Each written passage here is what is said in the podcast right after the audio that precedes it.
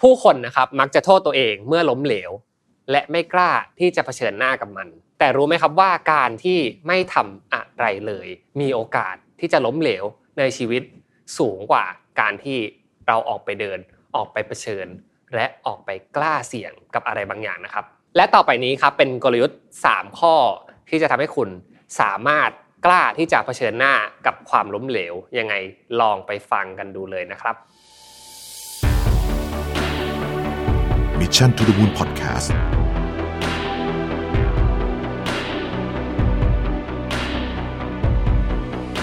สวัสดีครับ พบกับรายการ Remaster อยู่กับผม อ่ำสุภกรอีกเช่นเคยครับ วันนี้ชวนทุกท่านพูดคุยกันในประเด็นของความล้มเหลว ผมได้ไปเจอบทความหนึ่งน่าสนใจอย่างมากครับ จากเพจเว็บไซต์ medium.com นะครับ โดยคุณซูซาน เปเปอร์คอนนะครับพูดถึงเรื่องของการรับมือกับความล้มเหลวไว้ น่าสนใจเลยทีเดียว โดยกลยุทธ์ในการรับมือกับความล้มเหลวของคุณซูซานเนี่ยจะแบ่งออกเป็น 3 ข้อสำคัญ แน่นอนครับ จุดแรกที่เราอาจจะต้องมาคิดพิจารณากันดีๆ นั่นก็คือการ definition หรือการตั้งนิยามของความล้มเหลว ว่าเราจะจัดการและพบเจอกับปัญหาเหล่านี้ ผ่านมันไปได้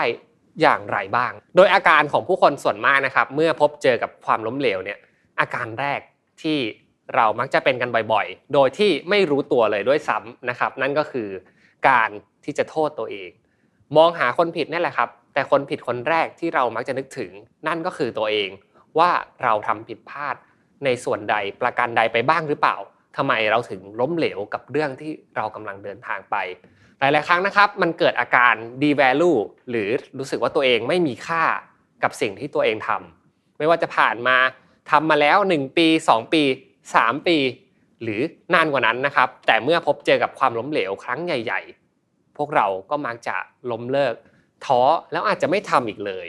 ซึ่งเกิดขึ้นกับใครหลาย ๆ คนนะครับ เรื่องนี้ไม่ใช่เรื่องตลกเลยครับ เพราะฉะนั้นนะครับเราอาจจะต้องมาตั้งนิยามของความล้มเหลวกันใหม่ โดยคุณซูซานนะครับมีเทคนิคเริ่มต้นให้เราสามารถที่จะเข้าใจมันได้มากยิ่งขึ้น โดยแบ่งความล้มเหลวนะครับออกเป็น 2 ข้อด้วยกัน ซึ่ง 2 ข้อนี้นะครับจะเปลี่ยนนิยามของมันไปโดยสิ้นเชิงเลย เราลองไปดูกันทีละข้อนะครับ ข้อที่1นนะครับสิ่งที่คุณคาดหวังว่าจะทำสำเร็จ อืมน่าสนใจ ยกตัวอย่างเช่นนะครับ เมื่อเกิดการสัมภาษณ์สำคัญหนึ่งครั้ง คุณอาจจะคาดหวังในความสำเร็จ ในการที่จะได้ตำแหน่งงานนะครับตำแหน่งหน้าที่ที่คุณคาดหวังไว้ในการไปสัมภาษณ์ หรือเมื่อคุณทำงานอยู่ในองค์กรอยู่แล้วนะครับทำงานอย่างหนักหน่วงทุกๆวันที่ผ่านมานะครับตั้งใจเป็นอย่างมาก เพื่อหวังที่จะได้ offer สำคัญจากลูกค้าคนสำคัญของคุณ นี่ก็เป็นความคาดหวังทั้งหมดนะครับ ที่จะเกิดขึ้นในภาวะที่อนาคตอาจจะเจอกับความล้มเหลวก็เป็นได้นะครับ และอีกข้อหนึ่งนะครับ ข้อที่ 2 นั่นก็คือสิ่งที่คุณได้เรียนรู้เมื่อคุณ เริ่มออกเดินที่จะไปเผชิญกับความสำเร็จหรือความล้มเหลวที่จะเกิดขึ้นในอนาคตนี่แหละครับ มันมีอะไรบ้างที่เราสามารถถอดเป็นบทเรียนในการเรียนรู้เมื่อออกเดินไปได้ ผมยกตัวอย่างนะครับ เช่น ประสบการณ์นั่นแหละ ประสบการณ์นี้เป็นสิ่งสำคัญมากเลยนะครับ ถ้าเกิดว่าไม่ได้ลงมือทำแม้แต่ครั้งเดียวก็จะไม่มีประสบการณ์ ประสบการณ์เหล่านี้นะครับ ใช้เวลาในการสะสมและบ่มเพาะนะครับ เป็นเวลานานมากๆ ทุกคนนึกถึงวายที่รสชาติดีๆ นะครับประสบการณ์ที่จะสามารถสั่งสมออกมาเป็นสิ่งดี ๆ ได้เนี่ยก็ต้องใช้เวลาและระยะเวลาที่ยาวนานจริงไหมครับ แน่นอนครับเมื่อเราสามารถปรับวิธีการมองนิยามของความล้มเหลวที่อาจจะเกิดขึ้นนะครับ มันถูกแบ่งออกเป็น 2 อย่าง เราจะสามารถมีกลยุทธ์ในการรับมือกับมันอย่างไรได้บ้าง วันนี้ผมเตรียมมาให้ 3 ข้อ ซึ่งสำคัญเป็นอย่างมากและผมคิดว่าเป็นประโยชน์อย่างมากเลยนะครับ เรามาดูกันที่ข้อแรกครับ ข้อที่ 1 นั่นก็คือการสร้าง fear list ของตัวเอง หรือรายงานความกลัวของทุกท่านนั่นเอง ผมเชื่อว่าเมื่อพูดถึงรายงานความกลัวนี้นะครับ หลายๆ คนฟังแล้วก็ดูเอ้ยแปลกๆ มันคืออะไรกัน อืมน่าสนใจนะ ผมคิดว่ารายงานความกลัวตัวนี้นะครับ คือการที่คุณเขียนทุกอย่างออกมาเลย ในเหตุการณ์ที่คุณกำลังไปเผชิญหน้าอยู่ ว่าคุณกลัวอะไรบ้างกับสิ่งที่คุณกำลังเดินไปข้างหน้า โดยตั้งต้นออกมาจากคำถาม ง่าย ๆ ที่สุดเลยกับเหตุการณ์ที่คุณกำลังจะไปเจอ นั่นก็คือ สถานการณ์ที่แย่ที่สุดของเรื่องนี้คืออะไร คุณลองเขียนออกมาเลยครับ หน้าแตกหมอไม่รับเย็บ รู้สึกว่าจะเจอกับผู้คนที่ไม่ชอบใจเราสุดท้ายอาจจะไม่ได้รับออฟเฟอร์ถูกปฏิเสธ อันนี้ก็อาจจะเป็นสถานการณ์แย่ๆที่นำพาไปสู่ความล้มเหลวที่จะเกิดขึ้นในอนาคตก็เป็นไปได้นะครับ ก่อนอื่นเขียนออกมาให้หมดก่อนนะครับว่าเราจะพบเจอกับเรื่องอะไรบ้าง เพื่อให้เราสามารถเข้าใจตัวเอง เข้าใจว่า เอ้ย ถ้าเกิดว่าทางเลือกที่เราเดินอยู่นี้มันมีความเสี่ยง เหมือนการลงทุนที่มีความเสี่ยงนั่นแหละครับ เมื่อเริ่มออกเดินแล้ว เริ่มทำกิจกรรมบางอย่างแล้ว แน่นอนมันไม่ได้มีทุกคนจะประสบความสำเร็จไปเสียหมด แต่เหรียญก็จะมี 2 ด้านเสมอ เพราะฉะนั้นผมคิดว่าในมุมที่ผู้คนไม่ค่อยได้พูดถึงนั่นก็คือฝั่งความล้มเหลวเนี่ยเราอาจจะต้องทำความเข้าใจมันมากกว่า การที่เราจะไปมองแต่เป้าสำเร็จเลยด้วยซ้ำนะครับ ผมมีเทคนิคง่ายๆนะครับที่จะมา verify แผนการรับมือความล้มเหลวที่คุณได้เขียน fear list ตัวนี้ออกมานะครับ ข้อที่1นนะครับเมื่อคุณได้ fear list รายการที่คุณกลัวออกมาแล้วมากมายนะครับ กลัวหน้าแตกกลัวทำนู่นทำนี่ไม่ถูกใจ คุณลองเขียนต่อท้ายว่า แล้วเราจะรับมือกับสถานการณ์เหล่านี้ อย่างไรได้บ้างในฐานะที่เราต้องไปเผชิญกับมัน แน่นอนครับวิธีการรับมือของแต่ละคนคงไม่เหมือนกัน แต่ผมเชื่อว่าถ้าเกิดว่าคุณใช้เวลาพิจารณากับสิ่งที่คุณเขียนลงมา สักครู่หนึ่งนะครับ คุณอาจจะมีแผนไว้ในการที่จะรับมือกับมัน ถ้าหากต้องไปทำงานที่ยากๆบางอย่างนะครับ ผมว่าสิ่งนี้น่าจะเป็น key take away ที่สำคัญมากๆเลย ลองเขียนสิ่งที่อาจจะเป็นความล้มเหลวของคุณในอนาคตออกมาดู ยกตัวอย่างเช่นนะครับ ต้องพรีเซนต์สำคัญเลยนะครับ ขึ้นเวทีใหญ่ เพื่อที่จะ present ให้กับนักลงทุน ผู้ร่วมหุ้นต่างๆ สามารถสร้างความเชื่อใจให้กับเขาได้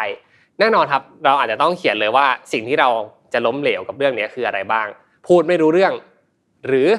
ไม่ได้รับการเสนอไม่ได้รับ offer ต่างๆ แต่วิธีการสำคัญนั่นก็คือคุณรับมือกับมันอย่างไรต่างหากนะครับ ถ้าเกิดว่าคุณจะพูดไม่รู้เรื่อง คุณอาจจะต้องเริ่มที่จะฝึกซ้อมมากขึ้น นี่อาจจะเป็นวิธีการรับมือกับสิ่งเหล่านี้นะครับ ข้อที่2นะครับ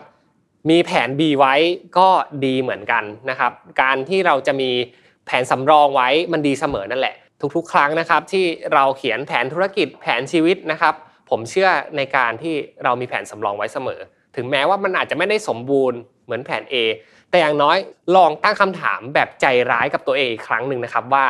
แล้วถ้าหากมันล้มเหลวขึ้นมาจริง ๆ เราจะรับมือกับสถานการณ์แบบนี้ อย่างไรได้บ้างนะครับ วิธีการที่เราจะซ่อมแซมตัวเองมีวิธีการอย่างไร ซึ่งอันนี้ก็เป็นปัจเจกมากๆเหมือนกัน แล้วแต่คนแล้วแต่มุมมองนะครับว่าวิธีการรับมือกับเรื่องแย่ๆเรื่องร้ายๆแต่ละคนเป็นอย่างไร เมื่อล้มเหลวนะครับ ผมอาจจะชอบที่จะอยู่คนเดียว เพื่อที่จะพิจารณากับตัวเองว่าเราผิดพลาดอะไรไปบ้าง ไม่ต้องมายุ่งไม่ต้องมาสนใจกับเราไปสักระยะหนึ่ง แล้วค่อยเปิดประตู อีกครั้งเพื่อให้ทุกคนนะครับเข้ามา interact กับเราอีกรอบหนึ่งหรือคุณอาจจะเป็นคนที่ต้องการ การปลอบใจณตอนนั้นเลย ก็ลองหาแผนสำรองเหล่านี้ดูนะครับ เพราะอย่างที่บอกไปครับ ไม่ใช่ทุกคนนะจะได้รับโอกาสจะได้รับสิ่งที่ดีๆ เสมอ เรื่องราวมันต้องมีทั้งหน้า A และหน้า B นะครับถ้าเกิดว่ามันล้มเหลวขึ้นมา แล้วเราไม่ได้เตรียมตัวที่จะเผชิญกับสิ่งนี้ตกลงมาเจ็บเหมือนกัน เจ็บจริง ๆ นะครับ เพราะฉะนั้นแผน B สำคัญไม่แพ้กัน ลองเขียนออกมาดูนะครับว่าจะรับมือเมื่อเจอกับความล้มเหลวอย่างไรได้บ้าง ข้อที่2นะครับ ลองนึกถึง worst case ให้มากที่สุดเท่าที่จะทำได้ นี่ผมไม่ได้มาเล่าพอดแคสต์ในเวอร์ชั่นของคนที่มองโลกในแง่ร้ายนะครับ แต่มันเป็นเรื่องจริงที่เราควรจะคำนึงถึงมันให้มากที่สุดเลย โดย worst case ตัวนี้นะครับ จะเป็นเครื่องเตือนใจ เป็นไม้เขกกระโหลกหัวเราว่าเฮ้ยถ้าเกิดว่าไม่ตั้งใจมีรอยรั่วบางอย่างที่เกิดขึ้นในโปรเซสของการทำงานของคุณ คุณอาจจะเจอกับความล้มเหลวก็เป็นได้ เพราะฉะนั้นนึกถึงสิ่งที่แย่ๆที่สุด โดยตั้งคำถามกับตัวเองไปเลยก็ได้ครับว่า แย่ที่สุดของเรื่องนี้คืออะไรกัน แล้วเราจะรับมือกับมันยังไง ยกตัวอย่างนะครับ ถ้าไปสัมภาษณ์งาน สิ่งที่แย่ๆอาจจะเกิดขึ้นจากการที่คุณตอบคำถามเกี่ยวกับอาชีพที่คุณไปสัมภาษณ์งานไม่ได้ หรือแย่กว่านั้น คุณอาจจะไม่มีดวงพอนะครับ คุณอาจจะไม่ได้ถูกยอมรับ เพราะว่า first impression ของคุณ ดูไม่เหมาะสมกับองค์กร ก็อาจจะเป็นไปได้หมดเลย สุดท้าย สิ่งที่น่าจะเป็น worst case ของเรื่องนี้ นั่นก็คือคุณไม่ได้รับงาน มันคงไม่มีอะไรแย่ไปกว่านี้แล้วใช่ไหมครับ เพราะฉะนั้นเมื่อรู้ worst case ต่างๆนะครับลองหาวิธีการอุดรูรั่วของมันดู โดยตั้งใจจริงๆนะตั้งใจที่จะแก้ปัญหาเหล่านี้ ตามศักยภาพที่เรามีจริงๆนะครับถ้าเกิดว่าคุณตอบคำถามเกี่ยวกับการทำงานในสายอาชีพของคุณไม่ได้ ลองมองย้อนกลับกัน ถ้าคุณเป็นกรรมการนะครับ คุณก็อาจจะไม่ได้อยากรับคนที่ไม่เข้าใจในสายงานนั้นจริง ก็เป็นได้นะครับ เพราะฉะนั้นอาจจะต้องลองฝึกซ้อมการตอบคำถามในสายงานของตัวเองให้ดี หรือการปรับตัวให้เข้ากับองค์กรนะครับ ดูมอตโต้ดูวิธีการทำงาน ดูลักษณะของผู้คนในองค์กรนั้น เพื่อปรับตัวให้สอดคล้องก็เป็นวิธีการหนึ่งในการเข้าสังคมที่ดีไม่แพ้กันนะครับ เรื่องเล็กๆ น้อยๆ แบบนี้นะครับจะช่วยให้คุณสามารถปิดรูโวของ worst case ต่างๆ และอาจจะไม่ได้แย่อย่างที่คุณคิดก็เป็นได้ครับ ซึ่งเรื่องนี้นะครับก็เป็นสิ่งที่ CEO และผู้นำหลาย ๆ ท่านนะครับ ยึดไว้นะครับเป็นแก่นหลักในการทำงานของทุกคนเลย ผมยกตัวอย่างเช่นคุณแอนดี้โกรฟนะครับอดีต CEO ของ Intel เคยกล่าวคำนี้ไว้ ซึ่งน่าจะตอบโจทย์กับเรื่องนี้เลย นั่นก็คือ only the paranoid survive หรือมีแค่คนที่ขี้ระแวงเท่านั้นแหละครับ ที่จะรอด เพราะฉะนั้นระแวงเข้าไว้เพื่อที่จะหาทางรอดให้กับตัวเอง การระแวงนะครับไม่ได้เป็นการแสดงออกว่าเราเป็นคนที่อ่อนแอแต่เป็นการแสดงออกว่าเราต้องการเป็นผู้ชนะตั้งหากนะครับ เพราะเรายิ่งระแวง เรายิ่งปกป้องตัวเอง ยิ่งปกป้องตัวเองนะครับ เราก็ยิ่งไม่มีจุดอ่อน เมื่อไม่มีจุดอ่อน เราก็จะสามารถชนะกับทุกอุปสรรคได้เช่นกันครับ ข้อที่3นะครับนึกถึงข้อดีของการออกจากเซฟโซนไว้เพื่อเป็นกำลังใจติดกระเป๋าไว้นานๆนะครับ เรื่องนี้มีบทเรียนสำคัญอย่างหนึ่งนะครับ ที่อยากจะมาฝากทุกท่าน ผมเชื่อว่าหลาย ๆ คนนะครับ ก็ชื่นชอบและผมเองก็เป็นคนหนึ่งนะครับ ที่ชอบอยู่ในสภาวะน่าสบายของตัวเอง ไม่อยากที่จะออกไปเผชิญกับเรื่องอะไรที่มันปวดหัวมากมายในแต่ละวัน หรือเรียกง่าย ๆ ครับ ถ้าเกิดว่ามองย้อนกลับไปในเชิง concept น่าจะเป็นสิ่งที่เรียกว่า safe zone ของพวกเรานั่นเองนะครับแต่ safe zone เหล่านี้นะครับก็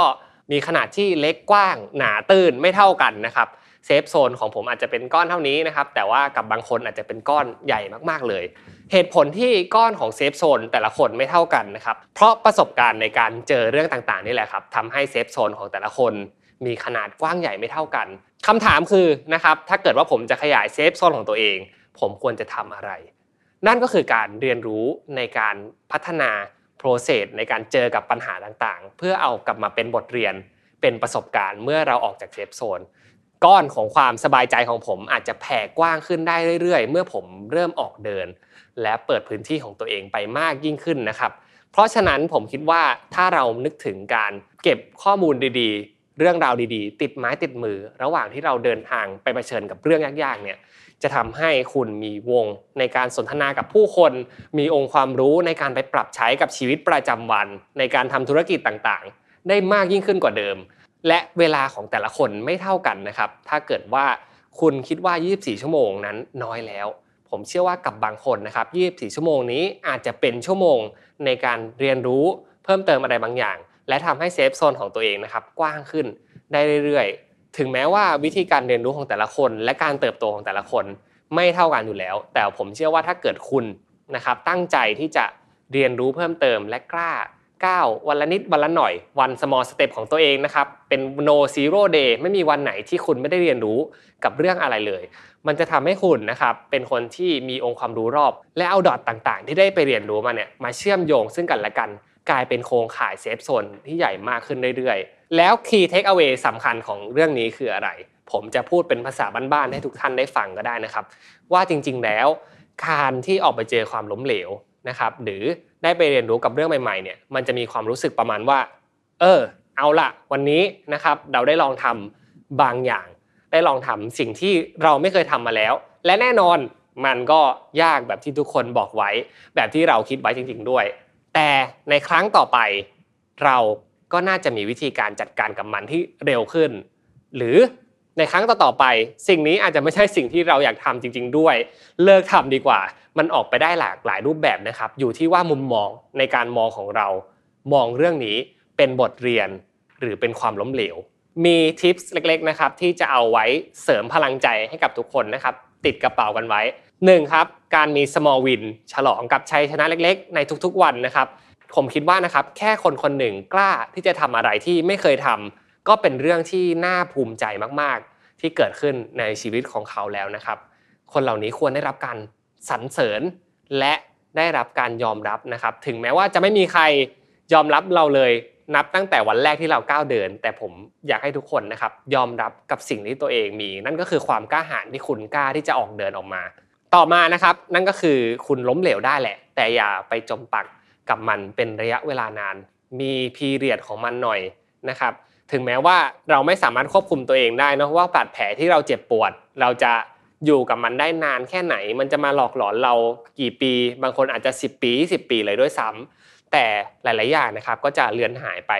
ตามวันและเวลาที่มันได้เคลื่อนไปข้างหน้านะครับ แน่นอนเราไม่สามารถที่จะย้อนเวลากับเรื่องใด ๆ ได้ และผมเชื่อว่าทุกคนคงจะมีเรื่องที่เสียใจและเสียดายกับเรื่องในอดีตที่ผ่านมาอย่างแน่นอนนะครับ แต่สิ่งสำคัญที่เราควรจะโฟกัสในวันนี้นะครับ สำคัญจริง ๆ นั่นก็คือ สิ่งที่คุณจะเดินไปข้างหน้าในการที่จะมาตอบรับนะครับอบอุ้ม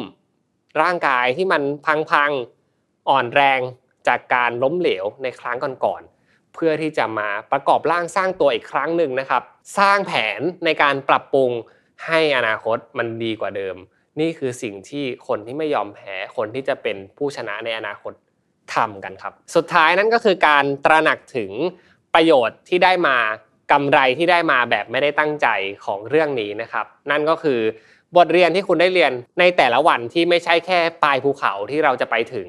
หรือการตกภูเขาล้มเหลวลงมา แต่ผมเชื่อว่าในระหว่างปลายทางที่เดินไป ในระหว่างการฝึกซ้อมที่หนักหน่วงกว่าคนอื่นนะครับที่เราพารานอยมากๆ เราอยากจะแก้ปัญหาตรงนี้ให้ได้ ไม่อยากจะไปเจอกับความล้มเหลวนี่แหละ สิ่งเหล่านี้นะครับคือการเรียนรู้แบบคูณ 2 และคุณอาจจะต้องลองถอยออกมานะครับ พิจารณากับเรื่องราวว่าแต่ละวันเราเรียนรู้อะไรไปบ้าง หลาย ๆ คนถ้าหากแว่นของการมองเรื่องราวเหล่านี้ มันไม่สามารถครอบคลุมได้มาก ผมแนะนำว่าอาจจะลองจดบันทึกดูนะครับความเปลี่ยนแปลงในชีวิตของตัวเอง ว่ามีอะไรที่เราสามารถเปลี่ยนแปลงและดีขึ้นได้กว่าเมื่อวานได้บ้าง คือสิ่งเหล่านี้นะครับถึงแม้ว่าเป็นเรื่องเล็กน้อยมากๆ แต่ว่าเป็นกำลังใจสำคัญ เพราะว่าคนที่ให้กำลังใจสำคัญที่สุดของตัวคุณไม่มีใครอื่นเลยนะครับมีแต่ตัวเราเองนั่นแหละที่เชื่อว่า เรา empower ตัวเองได้มากน้อยแค่ไหน และตัวเราเองนี่แหละครับ ที่จะพาตัวเองผ่านไปเจอกับความสำเร็จ หรือผ่านเรื่องที่ล้มเหลวที่สุดออกมาได้ มีแค่ตัวคุณเองเท่านั้นที่จะแก้ปัญหาเหล่านี้ทั้งหมดนะครับ นึกย้อนกลับไปนะครับ ผู้ฟังทุกท่านในปี 2021 นี้ งานเข้ามาเยอะมากนะครับ มีโปรเจกต์หลากหลายมาก และในตำแหน่งงานของผม ผมได้เจอกับเรื่องใหม่ ๆ เรียกว่าก้าวขาออกจาก safe zone เดินออกจากบ้านก็ออกจาก safe zone ทุกวันเลยนะครับ เพียงแวบเดียวนะครับก็จะพ้นปี 2021 ออกมาแล้ว ผมลองมานั่งคิดกับตัวเองนะครับ ระหว่างที่ทำเนื้อหาในตอนนี้ ว่าเรื่องอะไรที่ผมรู้สึกว่ามีค่ามากที่สุดในปีนี้ ผมกับคิดไม่ออกครับว่าเรื่องดีๆ มันมีอะไรบ้าง เพราะเรื่องดีๆ ที่เราเก็บหอมรอมริบในทุกๆวันนะครับก็มีมากมาย แต่เรื่องที่เป็นบทเรียนมีค่าที่สุดของผม คือครั้งหนึ่งในปีนี้นี่แหละครับ ผมมีการล้มเหลวทำเรื่องผิดพลาด พบเจอกับความล้มเหลว และผมจำความรู้สึกวันนั้นได้ครับ ทั้งเสียใจ ทั้งเสียความรู้สึก หมดความมั่นใจไม่อยากจะมาทำงานแล้วนะครับ เรื่องราวเหล่านี้เนี่ยโอ้โหเจ็บปวดมากๆ ไม่อยากกลับไปเจอมันหรอกครับ แต่มันเป็นไม้เคกะโหลกที่ดีมากๆเลยครับ อย่างที่ผมบอกไป ทุกครั้งที่ผมจะทำอะไรนะครับ ผมจะนึกถึงเรื่องราวเหล่านี้ แล้วเอามาเป็นเครื่องเตือนใจ แขวนคอไว้เลยครับว่า ถ้าหากว่าเราประมาทอีกครั้งหนึ่งเราอาจจะเจอกับเรื่องพวกนี้ ในอนาคตก็เป็นได้ ถ้าเกิดว่าเราไม่อยากเจอ เราอยากจะเป็นมืออาชีพมากขึ้น เราอยากจะเก่งมากขึ้น ในสายอาชีพที่เราทำหรือเราอยากจะเป็นคนที่แค่ดีมากขึ้นในทุกๆวัน ได้ทำเพื่อคนอื่นทำเพื่อสังคมมากขึ้นเนี่ยเราก็ต้องเอาความล้มเหลวนี่แหละครับ มาเป็นเครื่องเตือนใจ เปลี่ยนบาดแผลของเรานะครับ เป็นปัญญาในการเดินหน้าสู่อนาคตครับ และสำหรับผู้ฟังที่ฟัง Remaster ใน EP นี้นะครับ ถ้าหากว่าใครยังไม่ move on จากความล้มเหลวต่างๆ ผมไม่ได้อยากให้ทุกท่านนะครับ รีบก้าวเดินออกไป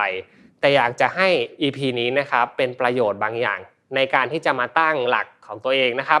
คุณจะเสียใจคุณจะรู้สึกแย่มากแค่ไหนนะครับ ผมเข้าใจอย่างดี และผมไม่อยากให้ทุกท่านนะครับ ไม่ได้ใช้เวลาอยู่กับมัน แต่อยากจะบอกนะครับว่าหลาย ๆ ครั้งที่เราเจอกับเรื่องพวกนี้นะครับ มันอาจจะไม่ได้มีคำตอบแค่ A กับ B ว่าสำเร็จหรือล้มเหลวนะครับคำตอบที่ได้จากเรื่องราวเหล่านี้ เป็นบทเรียนที่เราอาจจะไม่ได้ไป definition ถึงมัน การพัฒนาในแต่ละวันนะครับ การสร้างความสัมพันธ์ หรือเหตุผลใดๆที่เราอาจจะไม่ได้เป็น choice ที่ดีที่สุดของเรื่องราวเหล่านี้ สุดท้ายนะครับ ผมขอปิด EP นี้ด้วยคำพูดของคุณเนลสันแมนเดลานะครับ อดีตประธานาธิบดีของแอฟริกาใต้ บุรุษผู้สร้างแรงบันดาลใจให้กับใครหลาย ๆ คนรวมถึงตัวผมเองด้วยนะครับ เคยกล่าวคำคำหนึ่งไว้เปลี่ยนชีวิตผมเปลี่ยนโลกของผมไปเลยนะครับเขาบอกว่า I never lose either win or learn หรือชีวิตผมไม่เคยพ่ายแพ้นะครับ ชีวิตผมมีแต่ชัยชนะ หรือไม่ก็มีแต่บทเรียนให้ผมได้เรียนรู้ต่อไปครับ Mission to the Moon Podcast